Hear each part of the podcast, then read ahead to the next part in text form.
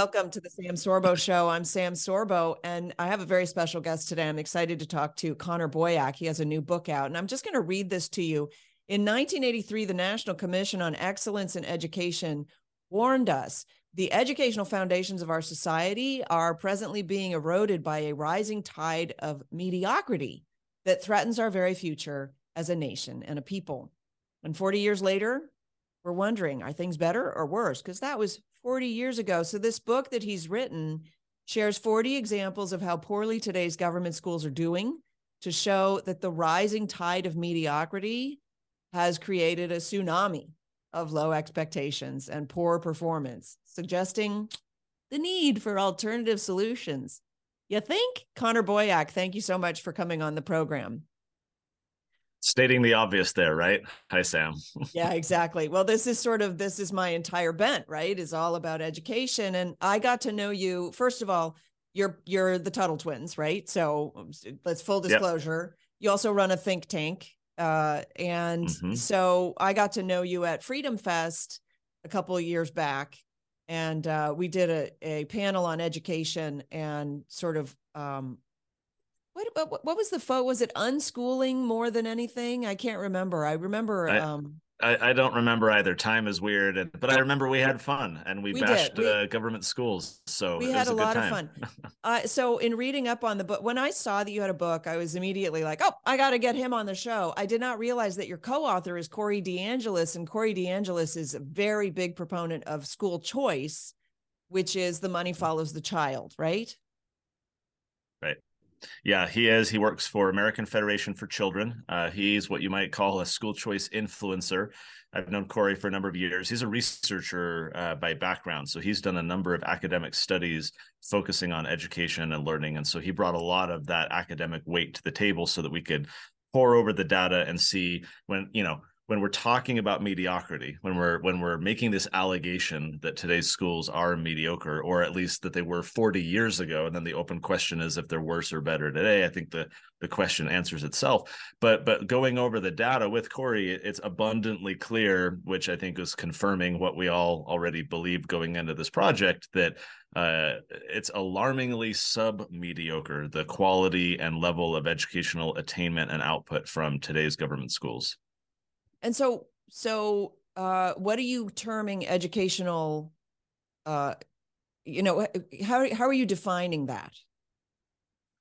Uh, that's that is an important question because I think the tempting way to define that is based off of standardized testing, right? Here's this kind of pseudoscientific way to compare or assess someone's individual educational attainment, but then compare them to others. And so it becomes useful in the sense that we can look at other countries. Let's pick our 10 most uh, biggest economic competitors across the world. And when you pit the United States and its education of its youth against the youth in all those countries, we come in dead last. So standardized testing, though I'm not a fan in in the slightest degree at all, has its place simply from a comparative basis to try and analyze how things are going. What standardized testing misses out on is all of the stuff in the middle, all the glue, all the informal learning, the character development, things that we as parents want for our children, things that we as society want from the rising generation, critical thinking and and uh, problem solving and entrepreneurship and and um, unfortunately we we don't really have good testing standards to do this. And oftentimes the modern school system doesn't even focus on these more character based traits. If anything the environment can be quite hostile to the development of good character. And so um, that's that's why ultimately this book for us corey and i serves as kind of a warning or a wake up call to parents to say the schools are, are actually much worse than they were when you went or I went. I, I was a graduate of what I like to call the public school system uh, back in California in the 80s and 90s. Schools are much different, and in many cases, they're worse. And however you want to slice the data, if you want to look at standardized tests or you want to look at just self satisfaction, job placement, life fulfillment uh, polls where people take self assessments, things are not going well. And so we need to radically rethink how we're educating the rising generation. Right. And so does the book go into that or is it is it simply sort of an assessment of where we are today? Do, do you offer solutions? So uh, the, when Corey and I sat down to work on this book, we had to tackle that question because he and I are passionate champions of a variety of of solutions, uh, whether on his case school choice or homeschooling or microschooling or whatever.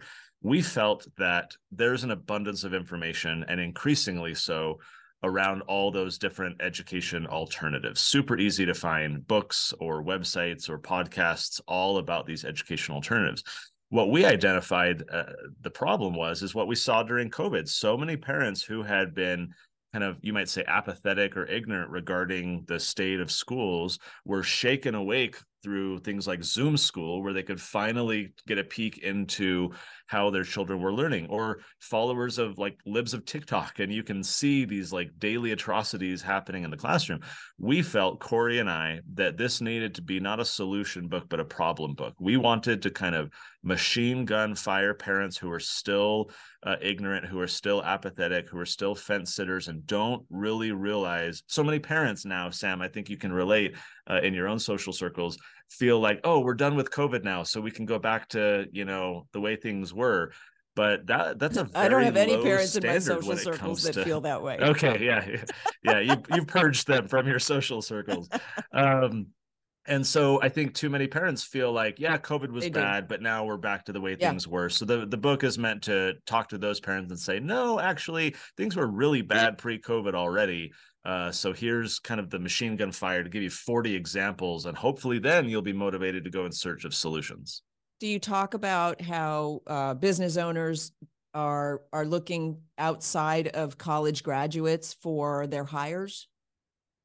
Yes, and and even worse than that, we saw during Common Core especially how they started to call K to 12 education. The purpose of it, they said, was to get kids college and career ready right? That was the big mantra throughout uh, the Common Core experience and still today in the wake of it.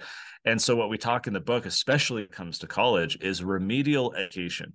The degree to which colleges and we as taxpayers are spending $7 billion dollars with a B every year simply on remedial education, which is a fancy way of saying we're teaching high school classes in college students to kids who shouldn't be at college and yet they're just on this conveyor belt and and off they go and we share data in the book at how that's failing you look at two year schools 40% of kids are failing their remedial education in two year schools 25% in four year schools so this transformational uh, mediocrity, I guess you might say, where everything is declining, not only in K to 12, not only in colleges, but as you point out, so many employers are realizing that even college graduates, people who get a diploma, that's not necessarily a signal of competence. It's not a signal of high quality education. So employers are now increasingly looking elsewhere, and I think rightly so. So, so I want to I, I want to poke the bear a little bit here, um, because my theory is it's it's the mediocrity is actually the um, deterrent. It's a deterrent.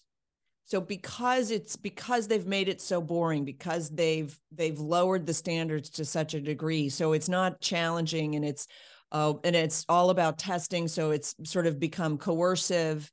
That the the mediocrity is actually ineptitude. It's like a built-in ineptitude, and the and the studies are showing that so many kids graduating from high school can't do high school level uh, don't have high school level competency when they get to college yeah. and they think that they're college bound. I mean, I, I covered a story uh, a couple years back of a Detroit senior uh, class valedictorian who was then enrolled in remedial math when she got to college. She was the valedictorian of her high school class and she was flunking remedial math in college because she couldn't keep up. Um, that that it's it's actually there's a book I think called The Deliberate Dumbing Down, right? That the mediocrity yeah. that you're talking about is it's more like it's punitive. It's not just yeah.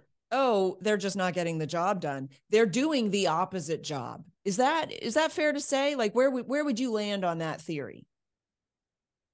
I do agree that it's punitive. I I would also maybe take it a step further and say to a to a degree it's also purposeful. And what I mean See, by this that is why is I love you. if, so good. you you poke going. the bear, and I'll just I'll just I'll just let you poke. I, I think it's purposeful in the sense that like imagine that you're a dictator for a day, right? And and you want to maintain your power, you want to increase your your political power. Do you want an electorate full of independent minded, critical thinking, you know, intelligent, enterprising individuals who know history and can spot your dictatorial, you know, tendencies and who have learned from the past so as not to repeat it. No, you don't want any of that, right? The the best way to rule over people is to have them be ignorant and distracted. Um, and so when you look at the Horace Manns of the world and the John Deweys and the early architects of our modern schooling system, their desire these were secular humanists they were progressives they were collectivists they they they literally were atheists. John dewey didn't you know as an atheist didn't believe in god but he has this quote where he says that teachers are the prophets of the one true god. And in his eyes god was government. It was literally the state and teachers were kind of the ambassadors or emissaries. These individuals did not want children to be highly educated and influential. Look at our founding fathers; they were mostly homeschooled and you know privately tutored, and you know uh, became some of the the brightest people. So no, these individuals, the Manns, the Deweys, and others, they wanted a dumbed down population that could be more easily controlled and subservient to the state. So that's not to say that you know Susie, the teacher down the road at the elementary school, is is in on the the ruse or has any awareness of right. of you know the features of the system. But I do believe that the incentives in the system are such that the mediocrity is is not just punitive, but it is to a degree purposeful because it's the outcome that those in power want because it allows them to maintain and increase their power and and unfortunately a lot of the teachers not all there are some there are some evil teachers as we know from from tiktok thank you very much right? Um, but most of the teachers are just unwitting pawns and they want to help kids and and uh, they're so sort of misguided and uh, stuck in this perverted system. You've got a couple chapters that they sent over uh, or chapter titles. What is just in case learning? What's that about so, uh, just in case learning is the contrast or the opposite of just in time learning. So, in, in government schools, and frankly, many, if not most, you know, private schools and even home schools, many um, adults will teach children with a just in case model. And that means just in case you ever need to know this factoid 30 years from now, we need to cram it in your head now, just in case you become a botanist or just, just in case you become a computer programmer, just in case. And so, not knowing what the future has in store for these kids, the education model becomes one of just cram their head full of all the things that every you know eighth grader needs to know. And it's a flawed model because it's not we as uh, how we as humans work. We do not learn you and i as adults sam under a just in case model. We don't you know go check out libraries from the book or load them on our you know audiobook app just in case we need to know something in the future. We operate we learn under a just in time model so when your refrigerator breaks down, for example, you don't think to yourself, "Oh, good thing I read the manual in its entirety 18 years ago when I bought the refrigerator." No, it just in time for when you need the information, you go look at the the manual, you watch a YouTube video, you call a friend, now you ask Chat GPT, you know, just in time for the the the need, you acquire the information, you cobble bits of information together because you know how to learn and you know where to find information when you need it. So that's not to say that we should not at all instill a foundational knowledge or anything in kids. I'm not arguing that point, but we take it to an excess in our schooling system where it's like, oh, you know, the mitochondrion is the powerhouse of the cell, and in case in case you become a, a biologist, this is a factoid that every you know seven year old needs to memorize and learn. Uh, it's it's just not the model that we as humans naturally learn, and so the schools are not teaching kids how to learn. They're not teaching them how to find information when they need it and to be resourceful. That's something that we have to learn despite our schooling. We have to learn on our own almost, or post schooling. We have to learn a different way of learning and so uh, that chapter is a plea for educating our kids based on the natural human authentic experience of a just in time model. And instead of teaching kids what they need to know, we need to teach kids how to learn what they need to know when they need to know it in the future. And so uh, that, that's that's awesome. That's a, a riff that I typically go down also just in in my own um, advocacy. Uh, let's talk about you for just a minute. You're the president of the Libertas Institute, which is a think tank that has helped to change over a hundred laws and crazy, crazy. Also, you've authored 39 books. Um, I don't know your secret, but I want some of it. Uh, and that includes, of, of course, the Tuttle twins. And one of the things that we talked about on the panel was the development of the Tuttle twins and as, as an educational outreach. But before I get to that, you know, you've done all of this these things. You're now the executive producer of the Tuttle Twins animated series, which my husband's actually doing a voice for you guys, which is kind of fun. Uh, it's very popular awesome. uh, show. And um, did you go to school for any of that? I was wondering if that's where that uh, that that tee up would lead to a question like that. No, and uh, not only did I not go to school to teach economics or entrepreneurship or you know political science and civics and, and history, not only did I not go to school for those things, uh, those were the subjects that I did the poor uh, poorest in. Say I can't even speak. Uh, in in school, I, uh, I I hated history. I hated English. I, I was a horrible writer. I hated. I remember college fresh uh, freshman year of college. I took econ 110 economics, and I hated it. Oh, I hated it. It was all supply and demand charts and all this like boring stuff. And uh, and it's hilarious that like those are the subjects that I am now most well known for in distilling down to simple terms, not only to teach adults, but frankly their parents as well, who often never learned these things or at least never learned them in a way that stuck. Um, and so I am a big proponent of self education. I sit as, as a result of my think tank role. I sit in rooms with government attorneys. I just a few months ago we were uh, working on this bill, and it was David like David versus Goliath. It was me advocating for our position, which was a, a privacy bill, and I'm surrounded by all these prosecutors and law enforcement and the attorney general's office and all these lawyers from the government and I was holding my own. I was, you know, debating finer points of the the law and the bill with these these attorneys. So I am. I used to be Sam. I was a web developer. That's that's what I went to college for. That's what I did for 12, 13 years before my life pivoted. Um, so I am a huge proponent for self education. I am very anti acronym. I don't think just because you have an acronym after your name confers any you know prestige and you would agree with me i think on this point one of the the the silver linings of covid in my eyes not only is its its huge acceleration for like educational alternatives that we've seen the increase in homeschooling and everything else but the fact that so many people now uh completely we we've undermined the potency of the word expert right? Going through this whole covid thing experts say this experts say that. So i love that i'm not an expert and i wear that badge with pride and i think so many more of us should as well yeah, and yet you are truly the expert because you bootstrapped it and did it yourself. And so, but you don't claim that title because you don't need to. And that's the difference. Yeah. 50% of kids will be exposed to porn by the age of 13, and 78% of high schoolers admit to online porn usage. What can you do? Get Canopy. Canopy is an app that installs on your phone, Android or iPhone. Um, Chromebook or MacBook, and it will actively prevent pornographic imagery from popping up on the phone. It actually filters it in real time. It can prevent sexting, it can prevent so much and protect your kids. Remember, when you give your kids a device, you are allowing the internet to have access to them. So postpone that for as long as you can, but when you have to do it, when you feel compelled, get Canopy. And if you go to Canopy and you use the code SAM20, you'll save 20% off lifetime discount on your subscription. Go to samsorbo.com for more information and uh, use the discount code SAM20 to save 20%. So now I want to delve into the Tuttle twins because this is such a phenomenal story. Um, I want you to talk about the genesis of the first book that you wrote and what you realized with the the parents who are reading it to their children. I hope you know where I'm going with this.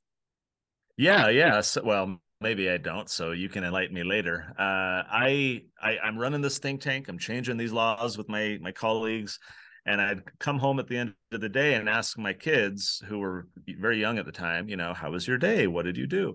And my boy, he was five, uh, almost six, and he would start to reciprocate the question, Dad, what did you do today? And I'd be like, uh, like, how do you talk to your kid about fighting eminent domain at City Hall when he's, you know, five years old? And so I didn't really know how to simplify or summarize for my my kids to tell them what their dad does as a freedom fighter all day. So I went to Amazon and I looked, you know, books that teach about uh, free markets, books, you know, kids kids books that teach about property rights, and there was nothing. This was 20 13. So I was talking about this with a buddy of mine, Elijah, who's now our illustrator, a good friend of mine. And he had kids, and we were, you know, hey, what if we did a kids book? And oh, would anyone want that? That's not really been done before. And and uh, so we did the first book, which was just a labor of love. We figured if nobody else buys it, then we want this for our own children, and it will have been a fun project. Uh, sure enough, a lot of other people bought it. Uh, I remember distinctly. Uh, I'm, I'm a big Ron Paul guy. I helped on his 2008 campaign and later on his 2012 campaign. And I remember I was sitting at a booth in 2014 at Freedom Fest. That's actually where we launched the first book in 2014. I'm at this booth. No one has any clue what Tuttle Twins is. I'm I'm in like the dark corner of the vendor hall because I, you know, paid hardly any money and I get this notification on my phone hey, you got a purchase on the website. Someone ordered 50 copies of the book. It was Ron Paul and his wife buying a copy for all their grandkids. And I'm like, okay, we're on to something. So uh so we continued. We've done 5 million books now. We got books for toddlers and teens and a cartoon and um, just educating all these kids, frankly, entire families about the ideas of freedom that schools not only are not teaching, if anything, they're they're teaching quite opposite ideas. So our books teach kids kind of the way the world works uh, from a classical liberal founding fathers type of perspective, and we're having a blast. But but uh, what the the story that you told at Freedom Fest, which I found so compelling, is that um, I thought your first book was basically a retelling of a classic that nobody rate that nobody reads because it looks so heavy and so boring. And the parents were reaching out to you saying uh, you need to write more of these because they're explaining the world to me while i'm reading yeah. it to the kids. Does that is that roughly yeah no I... we have a number in, in our children's series we have 13 books now and each of them are based on a classic you know text uh, whether a book or an essay. So our first one is based off of a pamphlet written in 1850 called The Law. It was written by a French economist. Bastiat, he was right? basically, but yeah, Frederick Bastiat. He was basically Thomas Jefferson's long lost French cousin. I mean, the guy has very similar ideas. Uh, we have other books like The Road to Serfdom uh, by F.A. Hayek, a Nobel Prize winning economist. We've got Atlas Shrugged uh, for kids. You know, so many people struggle to read this like huge uh, novel that I. Well, I'll tell wrote. you, I put so, Atlas yeah, we... Shrugged. I took the Atlas Shrugged book because I loved the book when I when I was younger, and I put it on for my kids as the audio. And there's some steamy scenes in them. I'm like, oh, yes. let's shut that off right now. So I'm so glad you did it for kids. Ours is the PG version, right? Exactly. Uh, you can. Um, so so exactly what you pointed out a moment ago is something we've seen time and again. Parents who will tell us, I, I don't understand how inflation works, you know, and I could never read an economic textbook that tries to explain it.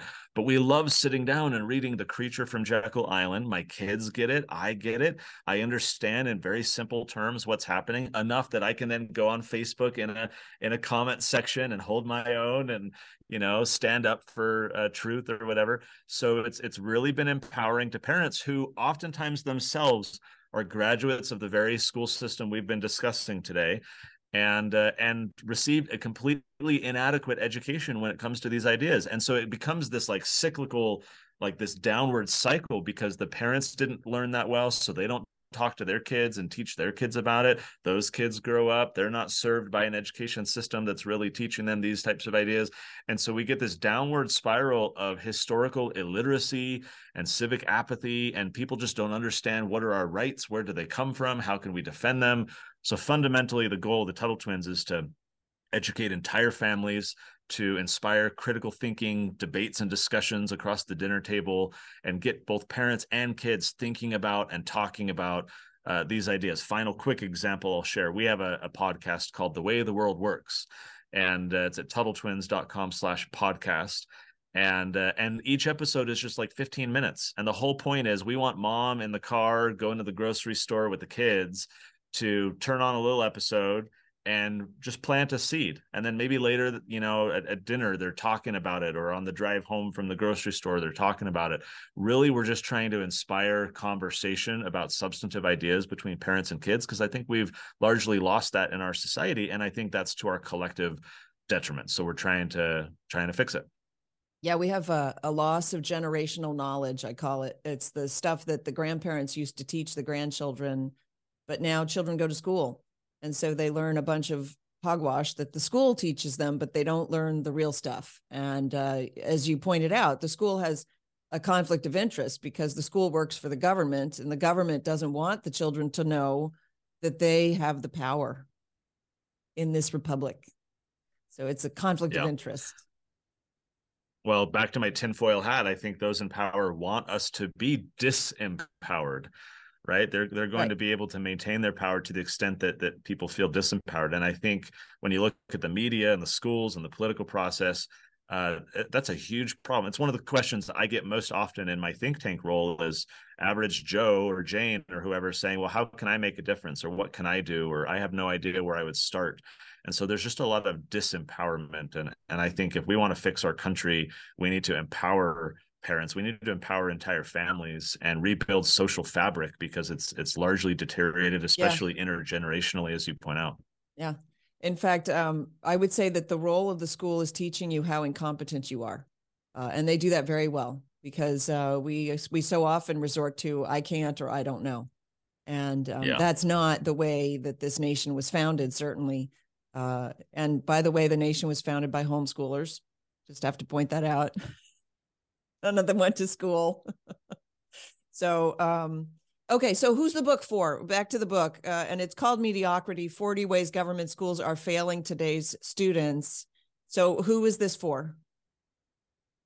So, uh, this book is not for homeschoolers who have already departed the system and who clearly understand its its problems. But but this book is really uh, for parents who feel that well, I went to school and I turned out fine, or you know things aren't really as bad as you see on libs of tiktok. Those are you know anomalies. Those are anecdotes. That's not really happening. It's for the the skeptical but curious parent who uh, whose kids are still in uh, the government schools and has not really taken time to ponder uh, and and challenge their assumptions about whether things are fine or their kids will turn out okay or if the schools are as bad as before um, so I, I, feel confident about the homeschoolers, uh, even if they're schooling at home, they're on the right trajectory. They're hopefully going in the right direction. This is a book designed primarily for uh, parents who are still in the system. It's basically the red pill to try and pull as many uh, many parents out of the educational schooling matrix as possible, with the hope that we can then set them on a on a better path. Again, we're we're light on solutions. Our our point here in mediocrity is not to evangelize any particular solution it's really designed just to be a, a, a stark and substantial wake up call so that more parents will realize you know it's it's the it's like the proverbial fo- frog in a pot of boiling water right who incrementally uh, feels the heat but doesn't feel it in any significant sudden degree and so it gets boiled alive apparently there's been a mythbusters on that and that actually uh, isn't true and w- would never happen but the the proverbial aspect of i think it is important here. We've had a slow and steady decline in mediocrity.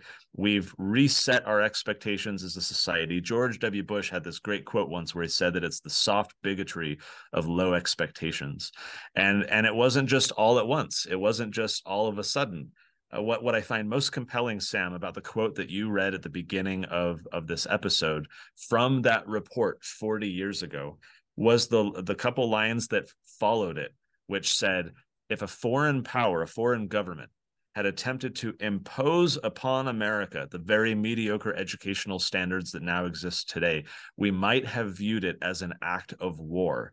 As it stands, we've allowed this to happen to ourselves. It's that slow, steady descent, the incremental mediocrity. And so, really, it's uh, the, the book's purpose is to say, hey, look around you. Like things are mediocre. Let's no longer tolerate this. Let's try and raise our standards and save our kids. Yeah, worse than mediocre, and I believe it is a, an act of war. I, I I know that the communists have taken the the long march through the institutions, particularly our education institutions, uh, if you read the Communist 45, uh, they wanted pornography in the schools. They wanted the sex education in the schools. There are of the 45 uh, uh, tenets of their, or you know, points to their um, to their infiltration, uh, most of which they've accomplished now. So many of them focused on the schools, and so many of them have been accomplished. Uh, and that's that's partly why we have this this sense of mediocrity, which you you very well pointed out is actually even more than mediocrity. It's an attack. It's against us uh, as a as a as a culture and as a society and as human beings. Um, I just love it. The name of the book is Mediocrity. You can get it anywhere fine books are sold. If you want any information on the Tuttle Twins, to go to TuttleTwins.com and uh, you'll find all the information there. Is there anything else that you want to add here? Uh, no, just a, a, maybe a call to arms. I mean, I, I, feel a lot of urgency around this whole message. I look across uh, the country at all the civic and societal problems that we're having, and and then you get think tanks like mine and others who are trying to go change laws and basically put band aids on the problem. But these are fundamental familial, societal, community issues that are bubbling up into all these problems that we see. So Henry David Thoreau has this great quote. He says, "For every thousand hacking at the branches of evil, there's only one striking at the root." I think we need to strike at the root. I think how we educate the rising generation is the root of so many societal problems. We need to stop hacking at the branches, stop, you know, complaining at the school board meeting or stop, you know, doing this petition. Like those are all noble efforts to get involved and try and make a difference. I don't want to knock anyone who who tries to, you know, put their neck out there and do something, but I think we need far more attention to and investment in striking the root and going after these fundamental problems that manifest themselves like they do. So that the goal of the book is to try and basically raise an army of, of more concerned parents who are fed up and want to fight back. And part of that fight back is to educate your children yourself and make sure that their education covers the important things as opposed to the distraction. Absolutely. So I'm going to challenge you. I want to write a book with you of the solutions uh, but in the meantime, thank you so much for coming on the Sam Sorbo Show, Connor Boyack, TuttleTwins.com. And we'll see you here next time. Thanks so much.